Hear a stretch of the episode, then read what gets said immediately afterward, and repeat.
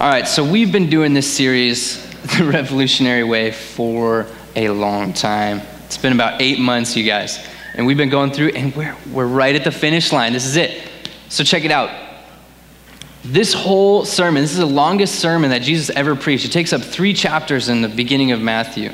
Now you gotta, you gotta understand, just, just to fully understand how this ends, you gotta understand how it begins. Okay, Jesus is just beginning his ministry. Okay, he's just called his first disciples. He's, he's, he's already done some miracles. He's, he's getting a reputation. People are hearing about him, and people are coming to see him. He's got a reputation, it's spreading all over. And you got to understand, guys, these Jews have had a dark past. For generations and generations, the Old Testament is full of these stories of how the Jews were oppressed by foreign powers. They were made slaves, they were made exiles. Their, their past is full of brokenness and throughout the prophets, if you look like the, the last third of the Old Testament is a section called the prophets. And the prophets are basically God's words to other people. And they say a lot of things, but in particular, they prophesy about a hope. Israel has been going through all this time of oppression and depression. They've been just beaten down and they're losing hope and they, and they feel like God's not there and they turn to other things to try and satisfy them. And these prophets tell them there is a hope, there is a future for us. God has a plan for us. And that plan is called the Messiah.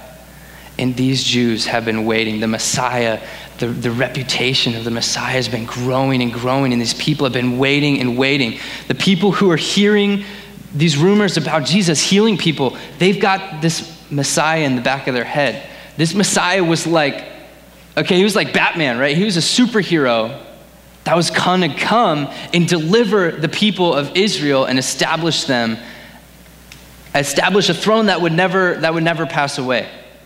Right? So these people are just waiting and waiting to be free from all these oppressors. And they've got this, they've got this Batman figure in their head. He's gonna come, he's gonna wipe out, wipe out all the bad guys, and then they're gonna be free. And as Jesus starts this sermon, crowds are gathering to see him. It's called the Sermon on the Mount. He goes up on a hill so people can see him, and all these crowds are gathering around him, the Jews in their mind thinking, this could be him. This could be the Messiah who's going to take down the Roman Empire. At the time of Jesus, the Jews were oppressed by Romans. And these Romans, they had a huge empire, and they would, they would tax these Jews basically into starvation. And they had military stations all around the Jewish lands that these, these soldiers would oppress the people. And so they're thinking, we could be free. This could be the one. This could be the one. And so he tells them this, this sermon. And when, when, it, when it begins, the people are thinking, this, they're thinking they are being, getting their orders, right? So he's like, this is it. This is go time. We're, we're ready to take down the Romans. Jesus is starting a revolution. That's why we call this the revolutionary way. And the Jews were very familiar with the concept of revolution. They, they, they have memories of this family called the Maccabees. The Maccabees were a, a, family of revolutionaries that actually lived the time between the Old Testament and the New Testament. There's a bunch of years and a bunch of stuff that goes, goes on between those two testaments. And the Maccabees, man, there was, before the Romans, there was the Greeks. And the Greeks were just ruthless. And this, these guys, the Maccabees, man, they had enough. And they started a revolt. And they, they got everything rolling, man. They were, they were fighting against the man. They had a full blown revolution going. And, guys, this is the coolest part. You guys ever heard of the Sicarii? Doesn't that sound like a cool name, the Sicarii? Guys, the Sicarii are the original Assassin's Creed. Like Ezio, like the Sicarii are before like Japanese ninjas. They're bef- like cloak and dagger. These guys were the real deal. They would straight up just be like normal in the society, in the streets, in the marketplace, whatever, walking around. Boom, whip out a dagger, slice some dude's throat, and then disappear into the crowd. These guys were revolutionaries. They were undercover trying to start a revolution to overthrow the empire, the Roman Empire. These guys were happening real time when Jesus was around. So the Jews know a lot about revolution, they know what's going on. And instead of outlining a political military revolution, Jesus, Jesus outlines something totally different and just blows people's minds. He outlines a revolution that takes place in your heart. And instead of hating our enemies, like these Jews just hated the Romans, Jesus says, Love your enemies and pray for those who persecute you. Pray for the Romans. He's saying, don't store up for yourselves treasures on earth. Don't like stockpile your weapons and get your armies ready. Store up for yourselves treasures in heaven. He's turning their whole idea of revolution on their, on their head. And so, with that in mind, imagine the crowd of people kind of dumbfounded at what they've just heard. Jesus closes it out like this in Matthew 7, starting in verse 15. Watch out for false prophets. They come to you in sheep's clothing, but inwardly they are ferocious wolves. By their fruit you will recognize them. Do people pick grapes from thorn bushes or figs from thistles? Likewise, every good tree bears good fruit, but a bad tree bears bad fruit. A good tree cannot bear bad fruit, and a bad tree cannot bear good fruit. Every tree that does not bear good fruit is cut down and thrown into the fire. Thus, by your fruit, you will recognize them. Not everyone who says to me, Lord, Lord, will enter the kingdom of heaven, but only he who does the will of my Father who is in heaven. Many will say to me on that day, Lord, Lord, did we not prophesy in your name, and in your name drive out demons and perform many miracles? Then I will tell them plainly, I never knew you. Away from me, you evildoers. Therefore, and I love this therefore, this is, this is like the final therefore. In, in Greek, it basically is just like because of everything I just said. So this is the whole culmination, this is the cherry on top. Therefore, everyone who hears these words of mine and puts them into practice is like a wise man who builds his house on the rock. The rain came down and the streams rose and the winds blew and beat against that house, yet it did not fall because it had its foundation on the rock. But everyone who hears these words of mine and does not put them into practice is like a foolish man who built his house on the sand. The rain came down, the streams rose, the winds blew and beat against that house, and it fell with a great crash. Now, here in this passage, in the beginning, Jesus teaches us how to distinguish between a revolutionary and a faker. All right, there was at this time, rumors of Messiah were going so crazy. There were people who saw that as an opportunity to become famous. And so they would go around. These are the false prophets. There's warnings about these guys all over Scripture. And Jesus is saying, you can find out who's real and who's a faker by the fruit in their life. And he also says it here at the end the difference between a wise man and a foolish man, the difference between a revolutionary and a faker is, is the wisdom, is where you build your house. And this is really cool because when Jesus says wisdom, that, that's like a whole mountain of meaning that is flooding into these Jews' minds. See, in the wisdom, er, in Hebrew, the word wisdom is chokmah. Everybody say chokmah. Hokmah is this huge term, it's loaded, and it, it means way, way more than just like some ancient knowledge, some, some ancient wisdom that you know the sages have or your grandfather has or whatever. Hokmah is like is like being skilled at life. Hokmah is, is not just knowing what's right and wrong, but Hokmah is knowing what's the, what's the thing that I should do in this situation. And there's a perfect verse in Proverbs that, that kind of illustrates this. It's in chapter, uh, it's in chapter 26. Um, Proverbs chapter 26, uh, the writer, who we understand to be Solomon, he says this in verse 4 Do not answer a fool according to his folly, or you will be like him yourself. Here's verse 5 Answer a fool according to his folly, or he will be wise in his own eyes. Now, here you see it back to back, two verses that say the opposite thing. And this is to demonstrate that the meaning of Hokmah is not to know what's right and what's wrong, but to know what's the important thing, what's the best thing to do in this situation. And this, this is like, I guess the best way that I can put it in, in today's terms is like somebody with Hokmah is somebody who's like got all the life hacks down, right?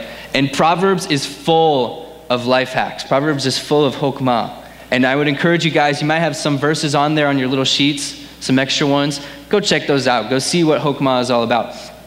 But here it is. Jesus uses these two types of parables to, to bring his whole, these two, this parable of these two types of guys to bring this whole thing together. And sums it all up. And he says, either you can follow me, you could be a revolutionary, or you can build your house on the sand.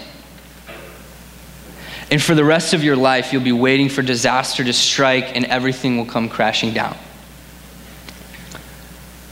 You can build on the rock or you can build on the sand.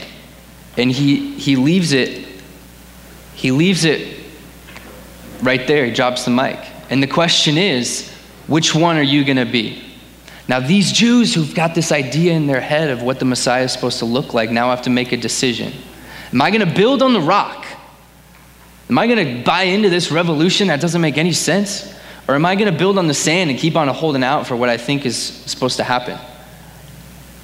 And that question, 2,000 years later, still rings true for us. And so I ask each and every one of you guys where are you building your house right now? Are you, are you building on the sand or are you building on the rock? See, this parable is told really fast. It's like, it's like four verses. But pl- building a house is not a simple task, right? You got to think about building a house by yourself that's going to take time, man. That's going to take energy, planning. And so this this endeavor, this is a big deal. And maybe you've spent a lot of time, maybe you've planned on where you want to build your life. What is the foundation of your house? What is the foundation of the life that you've built for yourself? Is it maybe it's in your uh, a reputation that you want to have or a sport that you play? or a type of music that you like, an image that you want to portray to other people, or maybe it's just whatever you're feeling in the moment. Or maybe you've decided, thought long and hard, and decided to build your life on the foundation of Jesus and to make your life about Jesus. And or, or, maybe you're near neither of those. You haven't spent as much time, or you haven't spent any time. Maybe you don't even know where you're building your life right now. You're just going with the flow. And you guys, hear me as lovingly, I, I want to say this as lovingly as I possibly can. I care about you guys so much. And I, I really, really want the best for you, and I love you. If you're building your house on the sand, that is going to end in failure, in disaster, in tragedy your life will be destroyed and you'll amount to nothing. But Jesus offers us a, an alternative.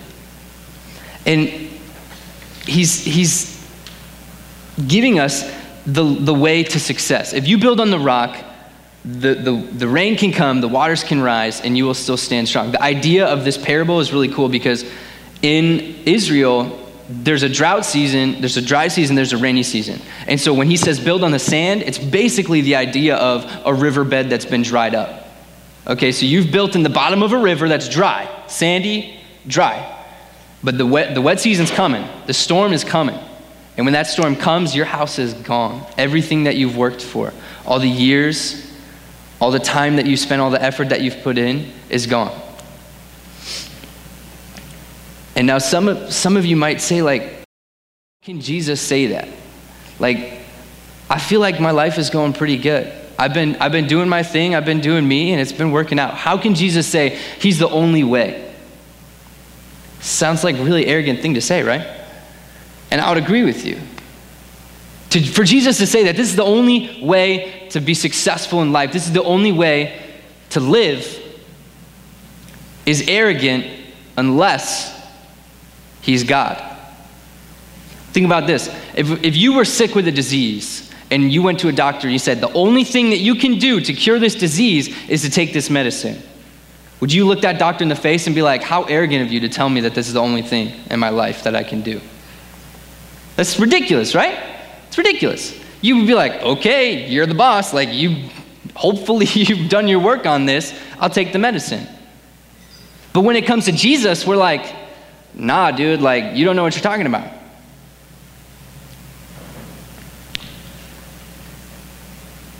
May, there, and there may, there may be other reasons that, that is holding you back, things that you don't want to let go of. And over the time, over, over by time kind of thinking about this and just in my own experience, I think the root of the reason that we choose to build on the sand instead of on the rock is because we don't like being told what to do. Right? We don't like other people saying, hey, this is what you have to do. We don't like our parents telling us when we got to be home or what we, you know, to clean our rooms or whatever. We want to be able to do our own thing. And that's, that's I think that's part of who we are as fallen people. But if I'm going to take my doctor's word for it on what medicine I should take, I'm going to take Jesus' word for it on where to build my life. And you may ask me why. And I'm going to tell you this man came to earth, did crazy miracles, predicted his own death and resurrection, and he pulled it off. He kicked death in the face, the only thing that could hold us back. And he did that for you. Now, I'm going to trust that guy. I don't I can't trust myself more than I can trust the guy who can predict and pull off his own resurrection. Now, there's a world there's a world full of sand to build on. There's so many things that you can base your life on. There's only one rock. Jesus is the only solid foundation that will lead to our success in life. And you may think it's unfair or arrogant that he told us that he's the only way, but I'm just thankful that he cared enough to make a way. Like, if we don't want fair, like, fair is, is not what we want. It says in Romans, the wages of sin is death. We don't want fair.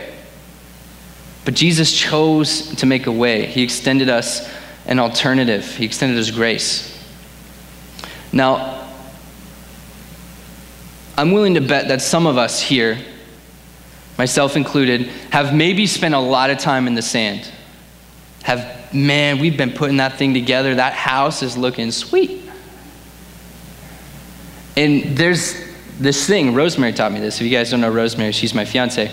She studied economics in high school and in college. Um, there's this thing called, um, uh, oh shoot, what's it called?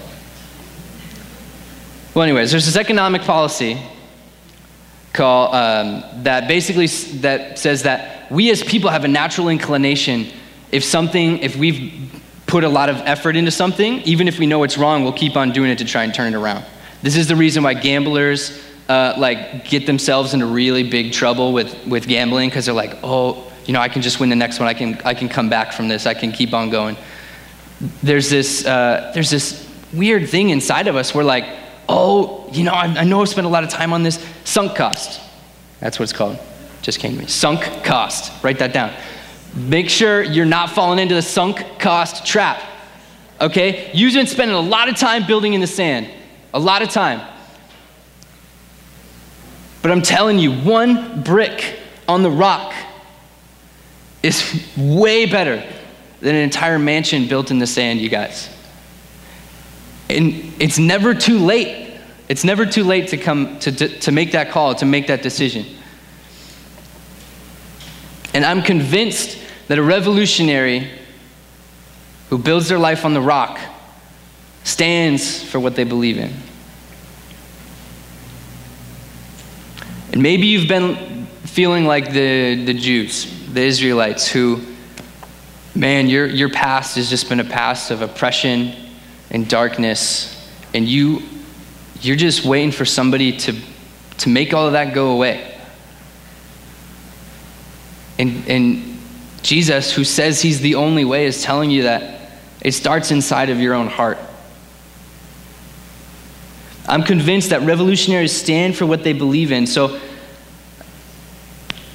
I want us to buy into that. This is a revolution that has continued on for thousands of years, that has spread across the globe, reached nearly every people group on the planet, and is still growing. Something that you have an opportunity to take part in.